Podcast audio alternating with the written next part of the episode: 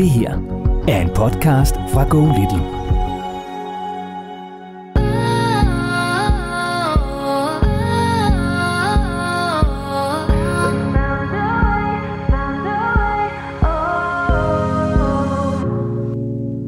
Stine, vi har lige inden vi ringede til dig, så har Lola og jeg talt om det her med uenighederne i parforholdet, som jo kommer i større eller mindre grad. Det gør de bare, og særligt når der kommer børn, og måske endnu mere, hvis der er dine, mine og vores børn. Og det er faktisk også der, du står sammen med Sebastian lige nu. Stine, hvad er udfordringen hjemme hos jer? Den består i, at jeg har bragt de her to børn med ind i forholdet, og der er vi sådan lidt uenige om opdragelsen. Jeg synes, at han er for hård i hans opdragelse, og han synes, at jeg er for blød. Du skriver et sted, at du læser meget om børn og gør dig meget omhyggelig og umage med, hvad der er det rigtige. Og jeg har allermest lyst til at sige til dig nu, at jeg har lyst til at klone jer.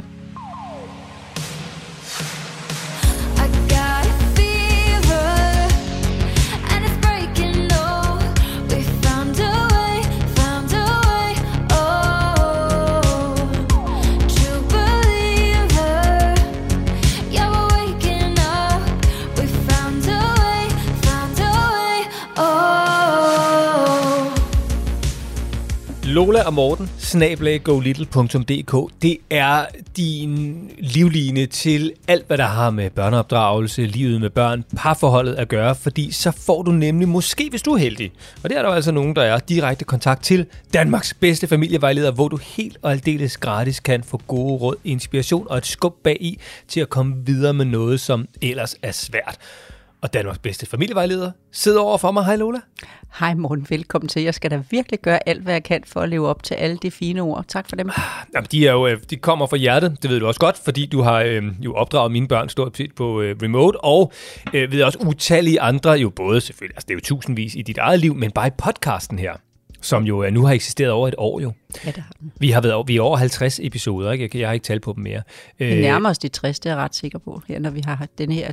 Det tror jeg, vi gør. Ja. Det er snart over 100 forældre, du også har guidet her i podcasten, ikke? Og jeg ved jo bare, at altså, alle de råd, du kommer med, har vist sig at virke indtil videre. Og det er ikke engang noget, jeg siger, fordi det, når vi ringer tilbage til folk, vi har ikke mødt en endnu, hvor de har sagt, det har ikke virket. Nej, men også en kompliment til dig, fordi at, den er simpelthen så god, den mulighed, at jeg har sammen med dig, at du holder mig i struktur, fordi du ved godt, at hvis ikke der var en eller anden, der sagde Lola, så tror jeg lige, eller kigger sådan og tænker, nej, nu må klokken lige passe til, at vi går videre, så ville det ende, at det kunne blive multilange, og det var ikke brugbart for andre, end den jeg talte med. Så du er virkelig klasse 1 til at hjælpe, at det kan bruges til flere. Og tak til alle de skønne familier. De skal også have en stjerne her for mig, at de virkelig sådan går all in, når de har talt med os, og det er det, der får det til at virke.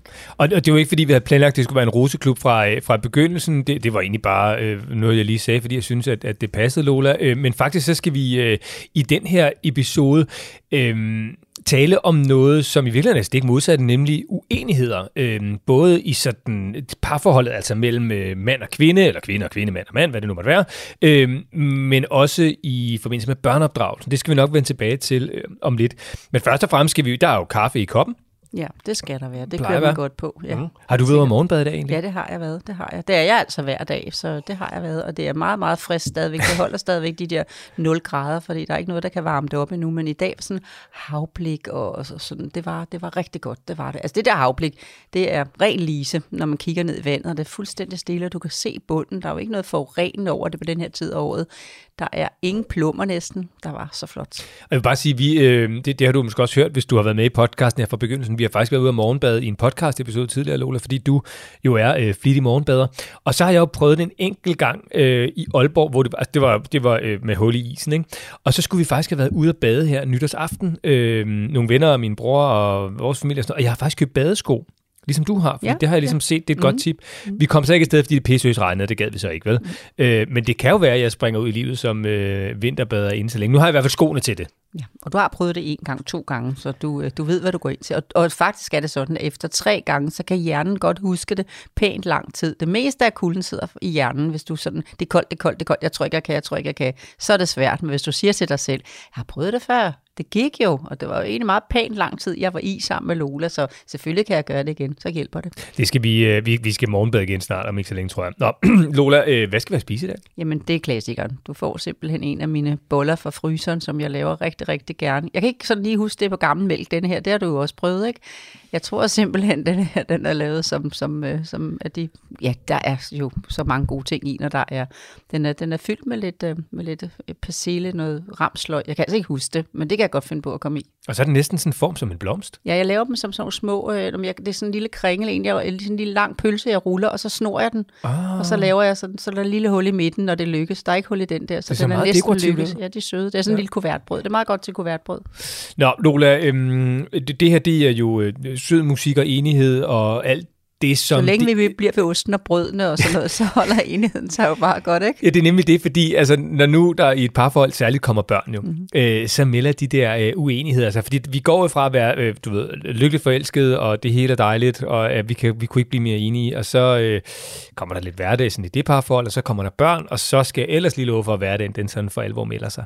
Hvad er det egentlig, der sker både hos en mand og kvinde overordnet set, når det første barn melder sig i et parforhold? Altså den store forskning, når vi lærer hinanden at kende, den kan jeg ikke, men der er lavet en meget flot forskning, man kan jo selv gå ind og undersøge, hvad det er, vi falder for, når det nu er, der er både nogle lugte, nogle ting, der gør, der er noget, der gør, hvad er det med den partner, og det er egentlig noget, som biologisk for os passer, matcher ret godt, man skal nok ikke gå ind og tænke stjernetegn og sådan noget, for så er det ikke sikkert, det rammer, men når man lige står der og tænker, der er partneren til mig for livet, så falder man for noget, men der har man jo ikke læst det med småt. Der er jo noget, som at man har fået med, som står i varedeklarationen, helt i bunden med meget små bogstaver. Og der står jo blandt andet, som ingen forskning kan man sige, kan tage højde for, hvad fik du selv dengang, at du var barn? Hvad er det for nogle værdier, der er lagt ind i dit system? Mm. Og de viser sig jo rigtig, rigtig, rigtig med deres enten smukke ansigt, eller også nogle gange sådan lidt grimme ansigt. Man kan sådan set sværge, når man bor hjemme, sådan og sådan og sådan, vil jeg aldrig tale til nogen.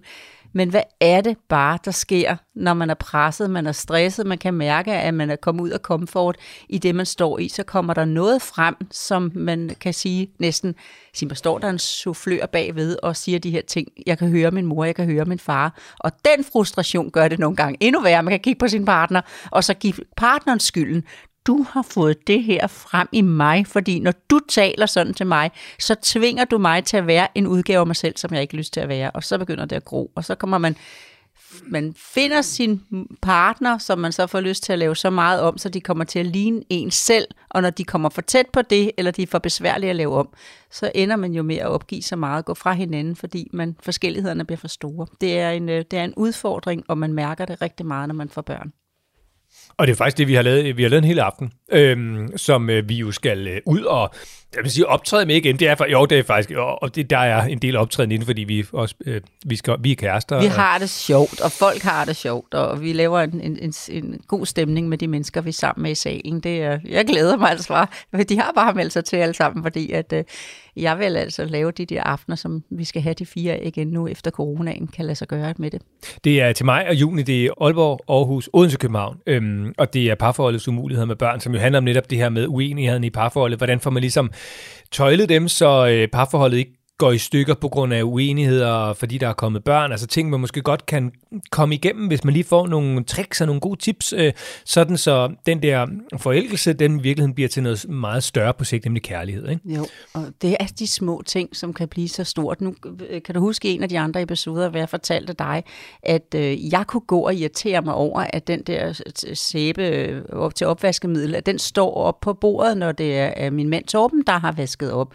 Og når jeg har vasket op, så satte jeg den altid ned i det har jeg fortalt i en anden episode, og bruger det også til foredraget som et eksempel på det, hvor man kan gå fejl af hinanden på opvaskemiddel. Det er jo ikke, fordi opvaskemidlet kunne jo ikke få os til at blive skilt, vel? Men hvis der er meget af det til sammen, så bliver det lidt for meget, og så bliver det for svært. Og så har jeg gået sådan, og dengang jeg var barnlig og trodsig, der kunne jeg godt sådan finde på at sige til ham, skal jeg vise dig, hvor meget der skulle stå? Han synes jo, det skal blive fremme, fordi så, hvis vi bruger det hver dag, skal jeg vise dig, hvor meget der kommer til at stå fremme, hvis alt, hvad vi bruger hver dag, skal stå på bordet.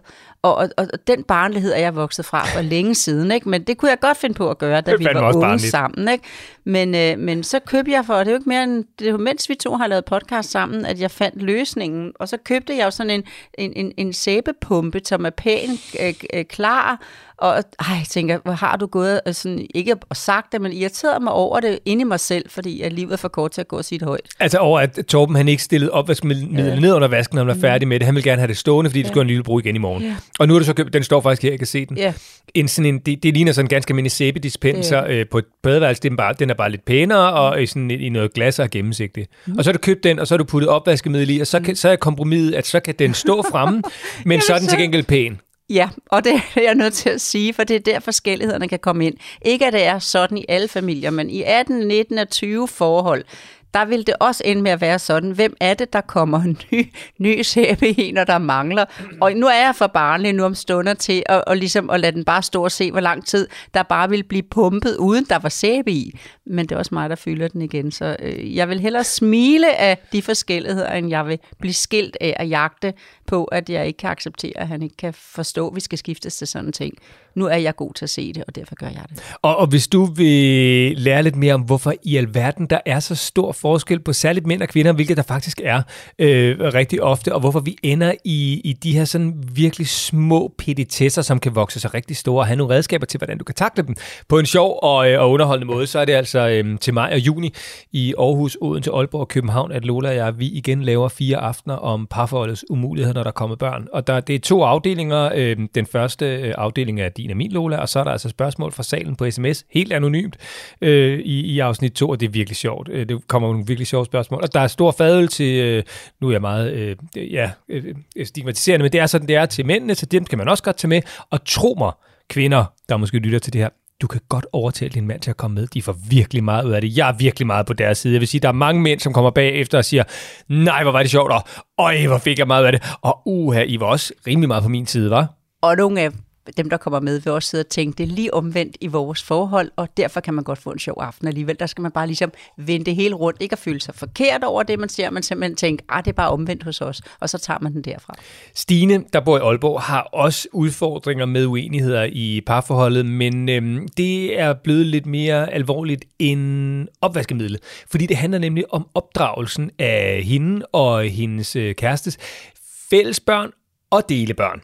Og ja, Lola, vi skal have givet Stine, eller du skal især have givet Stine nogle gode råd. Det skal jeg, og også fordi lige pludselig løber det bare fra dem igen, og så er det jo, at 50%, der går fra hinanden i forhold til første forhold, bliver ofte til 73% i anden omgang, og det bliver det ikke for Stines vedkommende, fordi vi skal have en god snak med hende, så derfor knækker vi den der nedadgående til at blive opadgående i deres forhold, i forhold til at være enige om børneopdragelsen. Yes, og nu skal vi have ringet til Stine. Velkommen til endnu en udgave af Lola og Morten.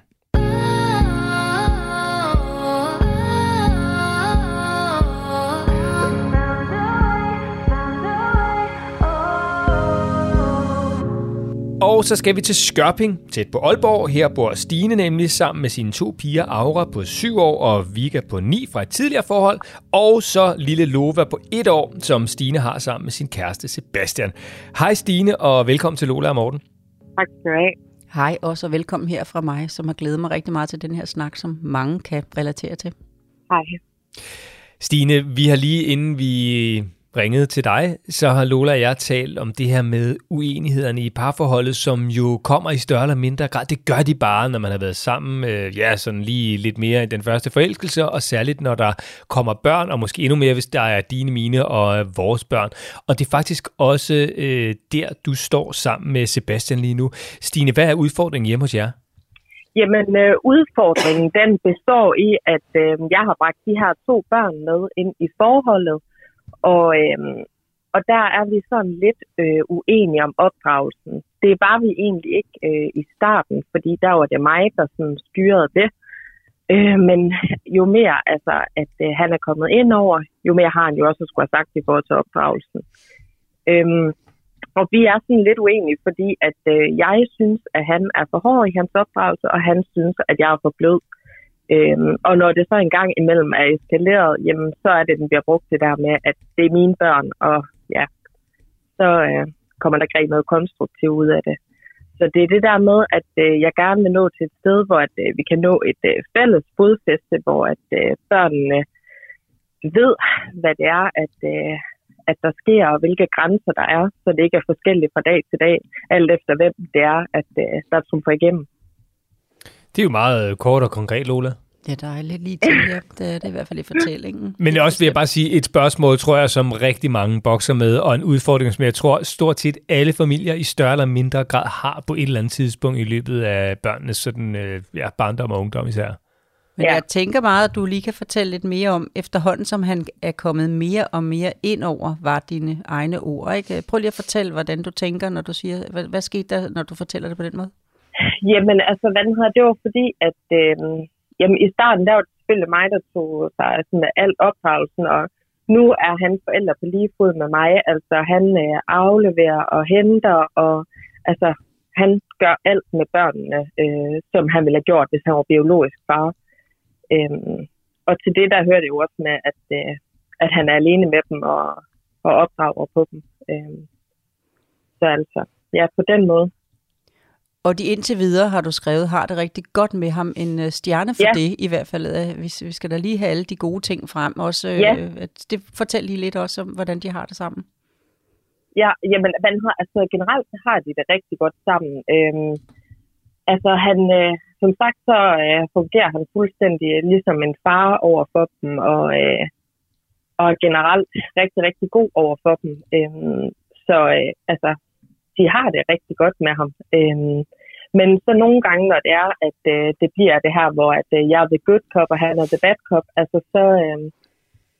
så bliver der sådan skabt lidt splid, ikke? Fordi så bliver det der med, at du er ikke min far, og ja, du skal ikke bestemme over mig.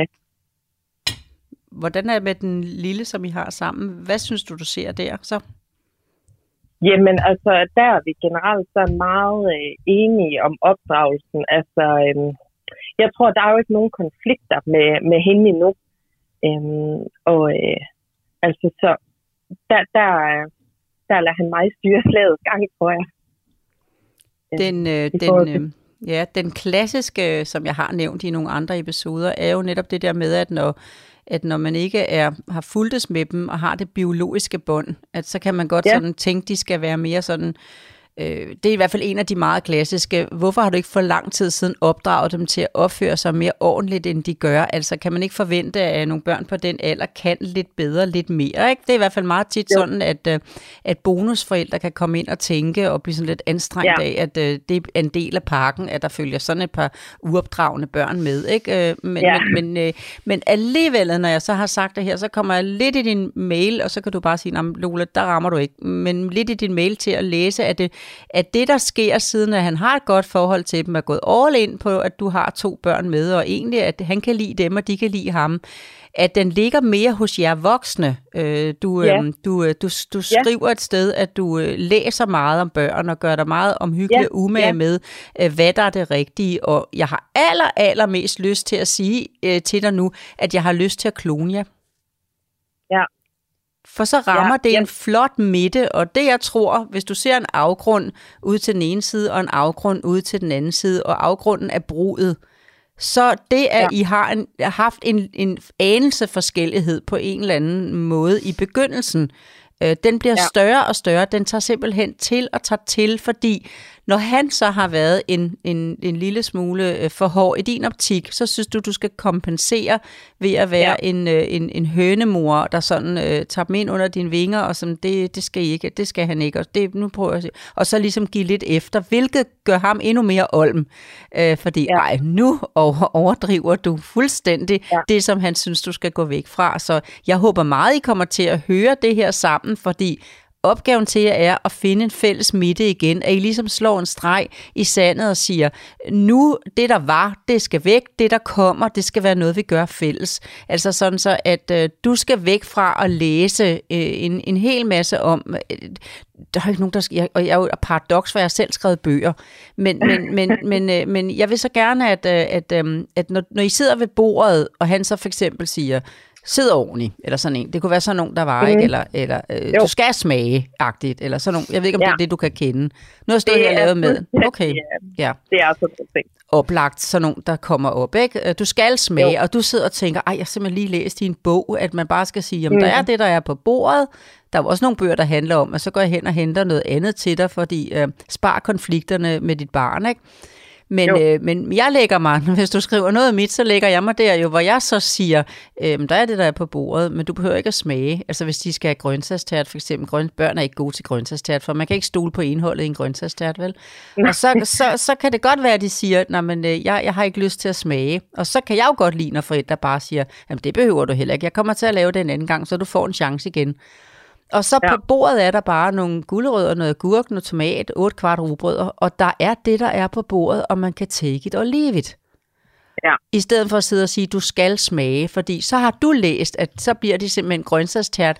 Grøntsagstærtes, når nu du hører det her med din partner bagefter, så kan jeg sige til ham nu her i lyden, når andre hører det, så kan jeg sige, at grøntsagstærte, hvis jeg bliver ved at bruge den, det kan blive hademad. Hvor det var lever og brunkål og sådan nogle ting før i tiden, hvor børn skulle smage, ikke? Du skal smage, de sidder og tykkede på det her stykke lever, som voksede. Nu er det noget pjat, noget skæv. Nu kan du godt synge det, så stort var det ikke, og de tog kartofler ind for at kamuflere, og de har aldrig spist lever eller hjerter eller brunkål siden. For bare ordet, bare tanken om, bare det bliver nævnt er nok til, at de er ved at få gylpebevægelser, ikke? I munden. Og det er jo det, du gerne vil, når du har læst, at man skal bare... Der er det, der er på bordet, så kan det tage. Og så, jeg har ikke noget, jeg kan lide. Så er det jo, der er morgenmad. Det er det næste måltid, der er, ikke også? Og så er den ikke længere. Og det er den midte, I skal finde, fordi der er det så, hvis du går hen og henter noget, eller gør for meget ud af det, eller bruger for mange ord, så er han ved at blive kvalt. Ja. Rammer jeg noget? Ja, det gør du, men det er simpelthen det, er det der med, at jeg synes bare, at det er virkelig, virkelig svært at finde den her midte, når at... Altså, når man ikke er helt enig. Altså, fordi det er for eksempel sådan noget her med det her aftensmad, hvor at jeg er den holdning, man kan godt tage en rugbrød i stedet for, hvor han så er den holdning, man skal sige, at der er på bordet, og man har bare at smage det. Hvor jeg synes, det er svært at så finde midten af det. Men det hører han bagefter, og det er det, der gør den her podcast så fuldstændig fantastisk at være sammen med Morten om, fordi at det er ikke dig, der kommer og siger det, men det er mig, der siger det her nu sammen med Morten i en podcast, at I skal finde fælles midte, og sådan så du låner mig, fordi hvis jeg var din kæreste, og du læste bøger hele tiden om, hvordan man skal gøre tingene rigtigt, jeg tror, han føler sig så forkert, så nu efterhånden har han ikke haft en... Altså hvis jeg spurgte ham og sad, forestiller vi os, det var ham, der ringede. Han har skrevet ind, og så vil hans brev, nu ved jeg det jo ikke, vel, det kan han jo rette, han får chance, hvis han hører det, men jeg tror, hans brev ville have været, jeg er gift med en kvinde, der retter mig konstant hele tiden, uanset, jeg når ikke engang at vise, om jeg er god nok, så har hun allerede på forhånd tænkt, at jeg garanteret kommer til at gøre det forkert med hendes 2 børn, ikke? Som virkelig trænger til at lære, og bare jeg siger det mindste, så bliver jeg rettet på, og jeg er så træt af det nu, at jeg ikke kan få lov til at vise de børn, at jeg vil dem det bedste, og det, hendes facon, vil han skrive, gør ved mig, er, at jeg får lyst til at blive så barnlig. Hun taler til mig, som var hun forældre til mig. Det er jo transaktionsanalysen. Hvis man taler meget forældreagtigt, så bliver barnet, trodsen vækker det i det andet menneske. Hvorimod, hvis man skal til at appellere til hans fornuft og sige, hvordan finder vi 2 en fælles midte? Og jeg vil gerne igennem denne her podcast sammen med Morten være den, der ligesom slår stregen og siger, det er nødvendigt, at I 2 voksne sætter jer ned, mens børnene sover og ikke hører det og siger, hvor ligger vores fælles midte? For han er inde på noget rigtigt, du er inde på noget rigtigt, I er bare ved at nærme jer hver sin afgrund. Du bliver fortænksom og læser mere og mere, for at have en bog at holde op foran ham. Du kan selv se, det står her. Han føler sig mere og mere forkert, hvilket gør ham endnu mere aggressiv i forhold til, nu skal de børn spise, hvad der bliver sat på bordet, når det kvindemenneske over på den anden side er blevet så overpædagogisk.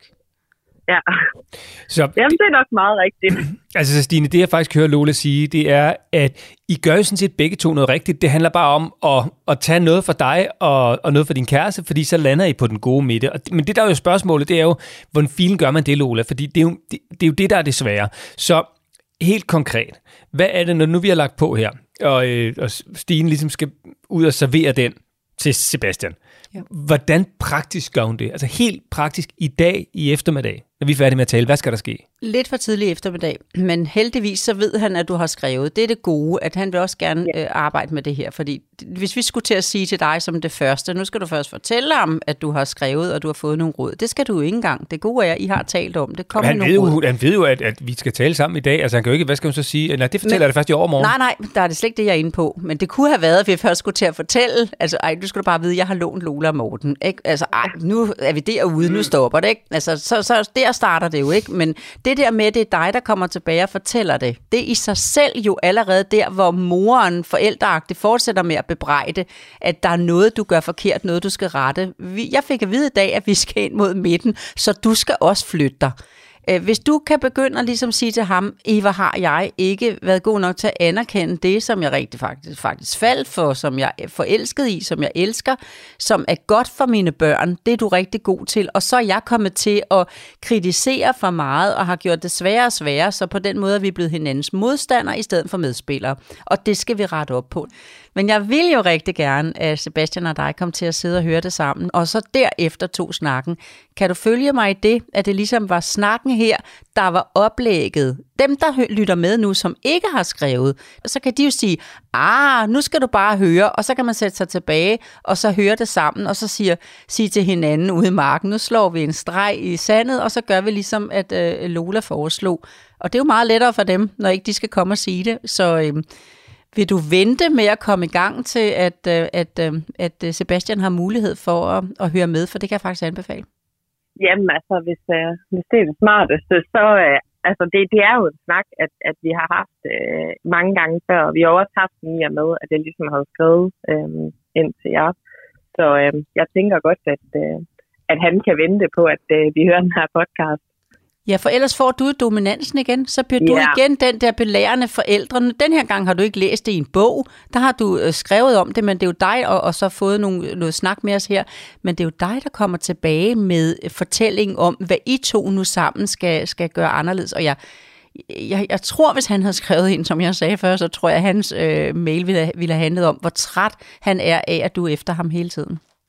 Ja. Og nu kommer du igen, når du lægger røret på, ikke? Så på en eller anden måde, så hvis det har kunne vente lidt, og så du bare sådan går og siger, men Lola foreslog, vi skulle vente, til vi hører det sammen, og så tage den derfra. Og når så I tager den derfra og snakker om, hvordan I finder en fælles midte, hvor at jeg jo så siger til dig, Sebastian, nu når du hører det her bagefter, at den fælles midte, som jeg kan anbefale, ligger der, hvor man ikke ligesom presser til at sige, du skal smage, men hvor man heller ikke går hen og henter noget nyt og siger, hvad kunne du så tænke dig? Men man bare simpelthen siger, der er det, der er på bordet, du bestemmer selv, og så tager den derfra. Og det gør man på alle områder, når det er, jeg vil ikke sove nu. Nej, men klokken siger 20, så det er tid at sove nu, i stedet for, gå så ind i, nu vil jeg ikke igen, og jeg skal ikke sige det, eller hvad der nu kunne komme ud af det, ikke? Men Lola, hvis nu det er sådan, at det giver jo meget god mening, det der med ligesom at sætte sig ned og så sige, men altså, hvordan kan vi lige finde en fælles midte her? Men hvis nu, altså hvordan gør man det rent praktisk? For hvis nu det er sådan, at Sebastian han siger, men prøv at høre, jeg vil have, de skal smage på alting, der giver mig ikke.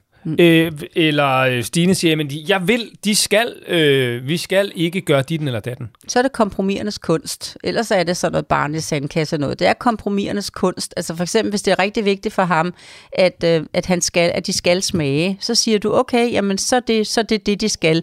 Men så kommer jeg til at ønske mig en anden vej, at det bliver præsenteret som et oplæg, og ikke som et krav, som et sur.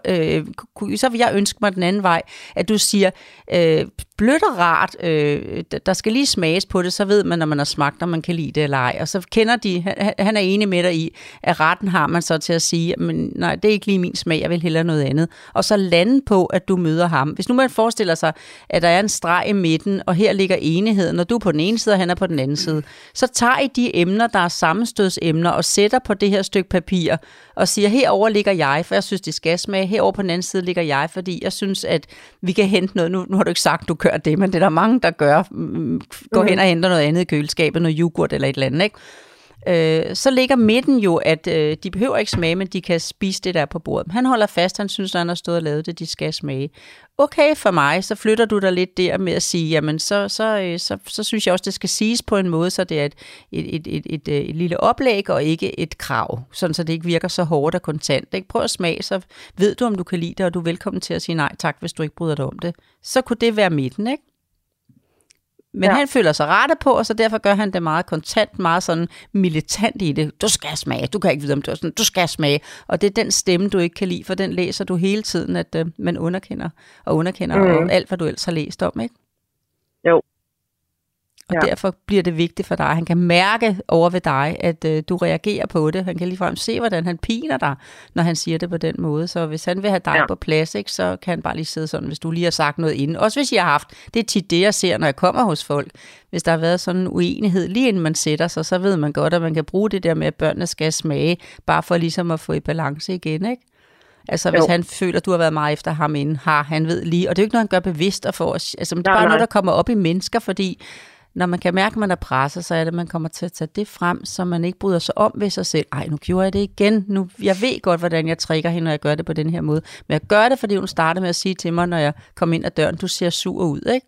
Nej, det synes han ikke, han er. Jeg kan se, du er. Jamen, det synes jeg ikke. Prøv at se. Det. Jeg er ikke sur, og du kan selv høre, du snærede. Og så når I skal spise, så tænker han, nu får hun det, hun selv lagde op til at ødelægge, og så siger han, I skal smage. Ej, nu er vi der igen. Ja, men den lå tilbage fra, da han kom ind ad døren, hvor du sagde, han var sur. Jamen, det giver god mening. Altså, jeg tror måske, Stine, det kan godt være, at jeg lige kan altså, hvad skal man sige, speede processen lidt op, så du ligesom får en hurtig udgave af sådan helt bagom udgivelsesfrekvens og alt muligt andet, så får du lige sådan en hurtig udgave, så du og Sebastian kan komme i gang med at lytte sammen, inden podcasten sådan officielt udkommer. Ikke? Så tak, det kan måske være en løsning. Jeg turde ikke at foreslå det, men jeg ved, hvor travlt du har, så jeg kan jo ikke sidde her med min tusind tak. Ja, det er rigtig lige det, der skal til. Godt, det skal vi huske på. Og hvis jeg glemmer det, Stine, ikke, så Astrid, som jo ligesom er sådan redaktøren på podcasten her, og sørger for, at du ligesom føler dig godt taget af, og taler med dig inden, og finder alle de dejlige forældre, der skal være med i podcasten her. Så skriv lige til hende, og så sig, Morten, han er jo en mand, så der kan jo ske det, at han glemmer ting, han lover. Der er en grund til, at hun har titlet alt muligt Astrid. Det skal du vide, ja. Det kommer derfra. Ja, tak, Astrid. Ja. Så det kan jo lige gøre, Stine, hvis jeg glemmer det, ikke? Så det, hvis ikke du har den inden 24 timer, så send lige Astrid en mail. Så er det fordi, at jeg som så mange andre mennesker, eller særlig mænd, ikke kan have mere end 2-3 tanker i hovedet ad gangen. Er det ikke sådan, du plejer at sige, Lola? Jo, det er de fleste, ikke kan, ja. Godt.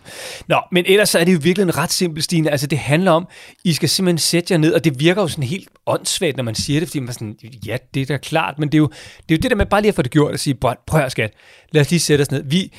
Jeg irriterer dig åbenlyst med den måde, jeg nogle gange gør ting på, og også omvendt, og vi bliver en værre udgave af os selv, hvis det her fortsætter. Så lad os lige sætte os ned og så sige, okay, hvad er det ligesom, der irriterer os ved hinanden, og hvordan kan vi ligesom mødes i det fælles? Fordi vi skal jo tage lidt fra dig, vi skal tage lidt fra mig, og så får vi den perfekte midte, fordi vi skal jo være sammen om det her, ikke? Så det er jo bare for at lagt en plan sammen. Og så sige dem godt, hvad ønsker du dig? Hvad ønsker jeg mig? Og hvordan kan vi så lave den sådan perfekte midte, det gode kompromis i det?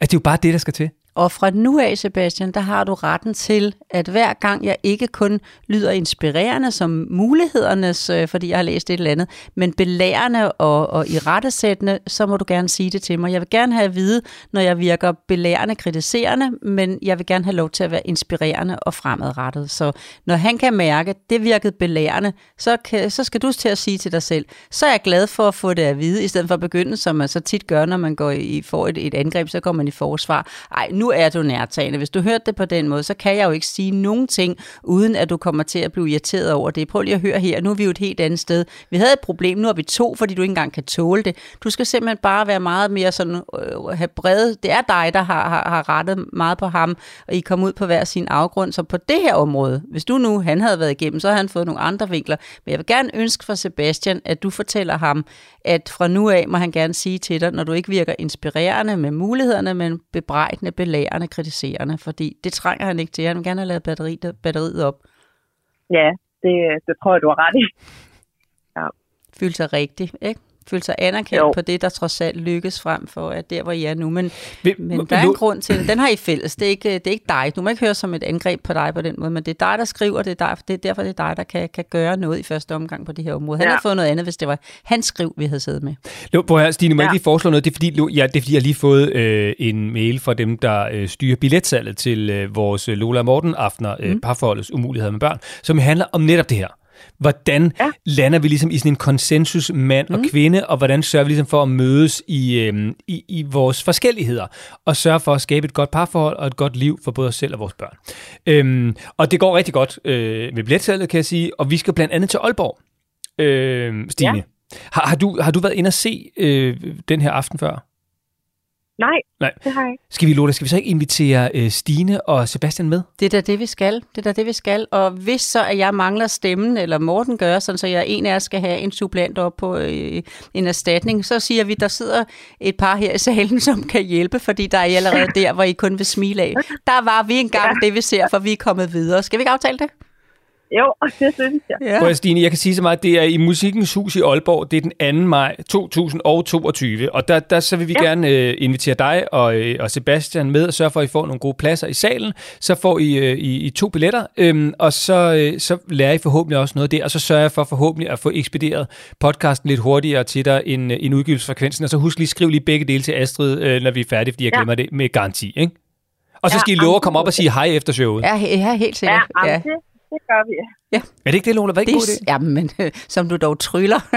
Det er så godt, så godt.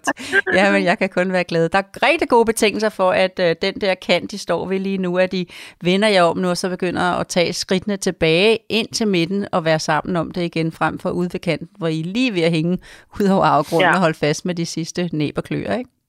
Jo. Det bliver super godt. Prøv at høre. Stine, tusind tak, fordi du skrev til os, og vi får sendt det hele afsted til dig, så I hurtigt kan komme i gang, og så følger vi jo op om nogle uger for at høre, hvordan er det så gået, og jeg ved, det kommer til at gå godt. Ja, tusind tak for hjælpen i hvert fald. Husk den med, at han har retten til at sige, når du kritiserer ham. Det er også godt nok lige selv at få noget at vide. Og det er så dejligt, når man så mødes i det, hvor man bare sådan, det var så lidt, der skulle til i virkeligheden, for at ting ikke vokser så stort, men det handler bare om, at man får taget det i oplevet, og får sat sig ned og får snakket om det, frem for at gå og irritere sig, og lade den der irritation blive større og større og større, for det gør den, hvis man ikke gør noget ved det. Fuldstændig almindeligt i tankerne af 2 mennesker, som bor sammen 24/7 og kun er fra hinanden, når de går på job. Selvfølgelig har nogle sammenstødsemner. Målet er bare, at de ikke vokser så store uoverskuelige og gør til skilsmisse, men at man tager dem op og samler op og gør noget ved det, og finder en fælles midte for at snakke om. Og det tog du initiativ til. Tillykke med det. Stine, have det rigtig godt, og vi ses i Aalborg i maj måned. Det gør vi, og i lige måde. Tak. Ja, have det godt, og hils Sebastian, når du nu så skal sidde og så vil jeg gerne være en flue på væggen. Det skal du tænke, at Lola sidder her et sted. Vi ved ikke, hvor hun sidder, men frem med fluesmækkeren, hvis han kan holde det ud. Hej hej. Yes. Hej hej. Hej.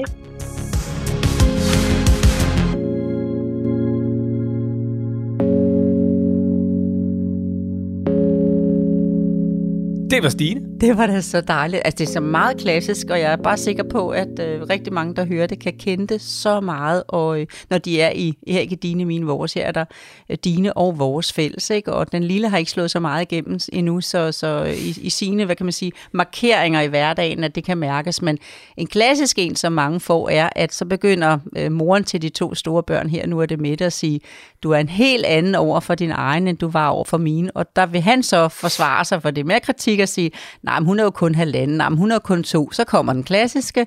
Jamen, dengang, da mine var, når nu de når den samme alder som Mettes børn, da Sebastian rykkede ind, der var du altså ikke, ej, nu er det, fordi du bliver ved med at huske forkert, sådan, og det passer ikke, og så kan de køre videre. Ja. Så det fik vi ændret nu. Det var virkelig godt råd, og hvis du har lyst til at ikke bare høre os tale, men jo altså også se os i levende liv og høre, altså få god inspiration til, hvordan du løser lige præcis den her udfordring med uenigheden i parforholdet, som bare opstår, når der kommer børn, og når der går flyverdragter og snotnæser og hakket kald og flæsk i den, ikke? Og man får ikke dyrket sex, og man får ikke talt om problemerne, og man synes i virkeligheden bare, at man er blevet sådan en praktisk gris, og man har lyst til at være et andet sted, ikke? Så kan du jo altså tage sammen med Stine og Sebastian til Aalborg, Odense, Aarhus eller København. Det er i maj, og det er i juni 2022. Og jeg har som sagt lige fået billetstatus. Det går bare derudad, så du skal ikke vente sådan alt for længe, tror jeg, hvis du skal sikre dig billetter.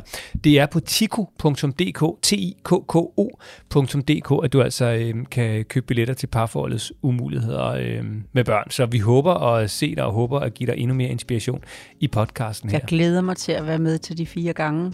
32 har vi, så der kommer 4 mere. Jeg glæder mig over at samtale med Mette i dag.